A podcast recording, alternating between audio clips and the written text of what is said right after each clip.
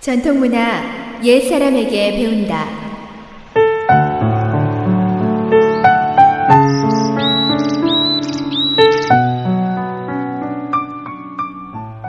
SOH 청취자 여러분, 안녕하십니까?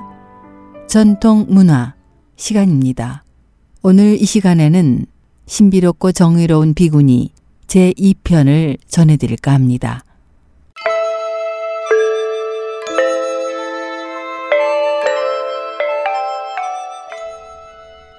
은자는 꼭 되찾아야 하오. 어쩌면 여관주인은 도적의 내력을 알고 있을지도 모르니 일단 그리로 가봅시다.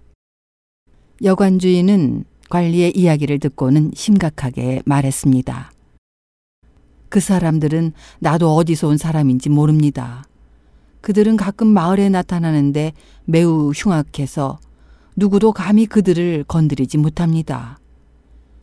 이제 제가 당신들을 비구니 암자로 가서 투숙하라고 한 것은 바로 그 사람들을 방비하기 위한 것이었습니다.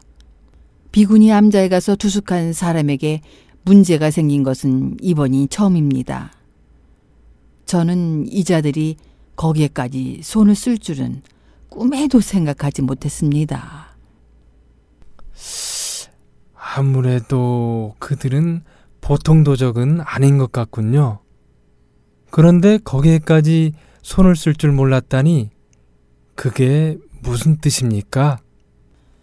당신들은 모르겠지만 그 암자의 비구니는 보통 출가인이 아닙니다. 그자들이 감히 그분 눈앞에서 손을 뻗었는데 절대 가만히 있지 않을 것입니다. 여기서 더 이상 지체하지 말고 일을 빨리 그분에게 알리는 게 좋겠습니다.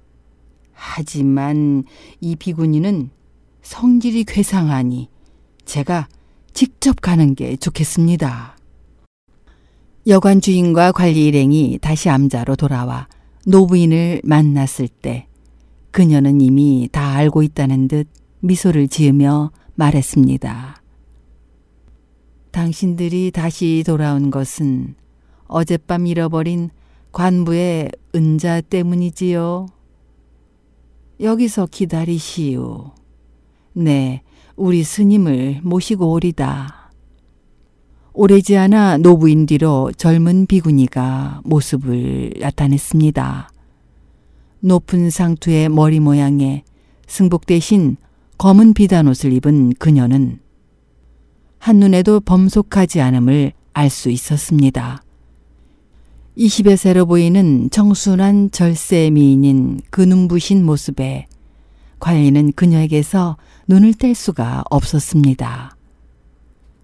비구니는 노부인이 갖고 온 방석에 단정히 앉더니 관리와 여관 주인을 쓱 훑어보며 그들의 말을 들어보겠다는 눈짓을 했습니다. 여관 주인이 그 앞에 꿇어앉자 관리도 나란히 꿇어앉았습니다. 여관 주인이 그간의 경위를 말하며 처리해 줄 것을 간청했습니다. 이 천한 자가 감히 여기까지 와서 손을 쓰다니. 내 이번에는 이자를 제거해야겠소. 비구니가 말을 마치고 노부인에게 손짓을 하자 노부인은 검 하나와 내필에 검은 나귀가 끄는 마차를 끌고 나왔습니다. 비구니가 검을 몸에 걸치고 마차에 오르자 나귀는 나는 듯 달리더니 눈 깜짝할 사이 보이지 않았습니다.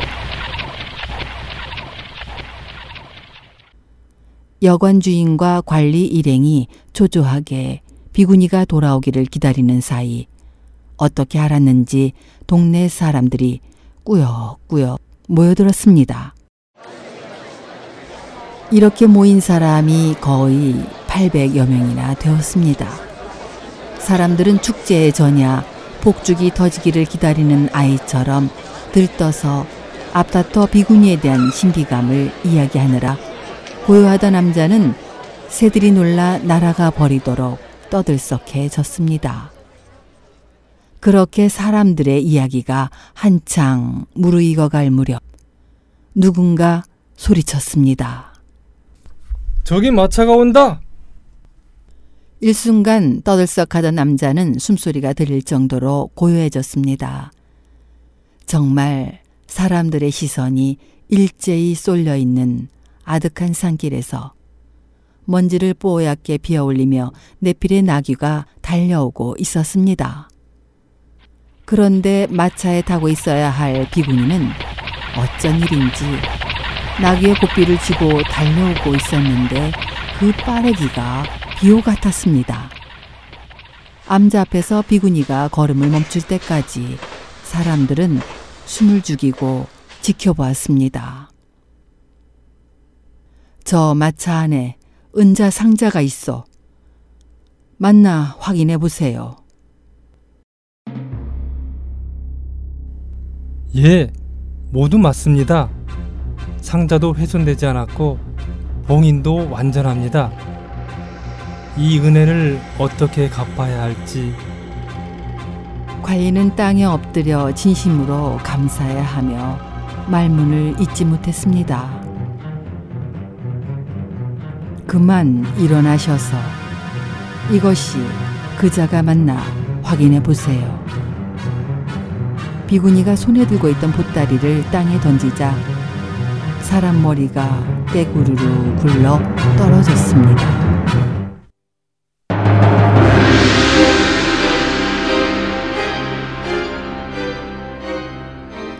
사람들이 일시에 몰려들어 그 머리를 살펴보았습니다. 그것은 틀림없는 붉은 도적의 머리로 공포로 굳어진 험악한 얼굴 표정이 그대로 드러나 있었습니다. 놀란 가슴을 쓸어내리며 도적의 머리를 둘러싸고 있는 사람들에게 비구니는 말했습니다. 자신이 저지른 죄업은 반드시 자신이 갚아야 합니다. 저는 다만 하늘의 뜻으로 조그만 일을 했을 뿐입니다. 그리고는 유유히 안채로 걸음을 옮겼습니다. 사람들은 경외심을 가지고 비구니의 모습이 시야에서 사라질 때까지 조용히 지켜보았습니다. 은자를 가지고 재남부로 갔던 관리 일행은 일을 마치고 돌아오면서 그곳에 특산물을 가지고 작은아마 답례를 하고자 비구니의 암자에 들렸습니다. 그러나 암자의 문은 닫혀 있었고 비구니와 노부인이 언제 어떻게 그곳을 떠났는지를 아는 사람이 아무도 없었습니다. 그러나 그들이 그곳에 머물렀었다는 표식인 듯 누가 지었는지 모를 시 한 수가 그곳 대문에 적혀 있어 지금까지 전해지고 있습니다. 수련계에는 기인이 나오니 악을 제거하고 백성을 이롭게 하네. 구름 사이로 우연히 용머리가 일어나 신을 드러내 만고의 향기를 남기니 깊이 헤아리게.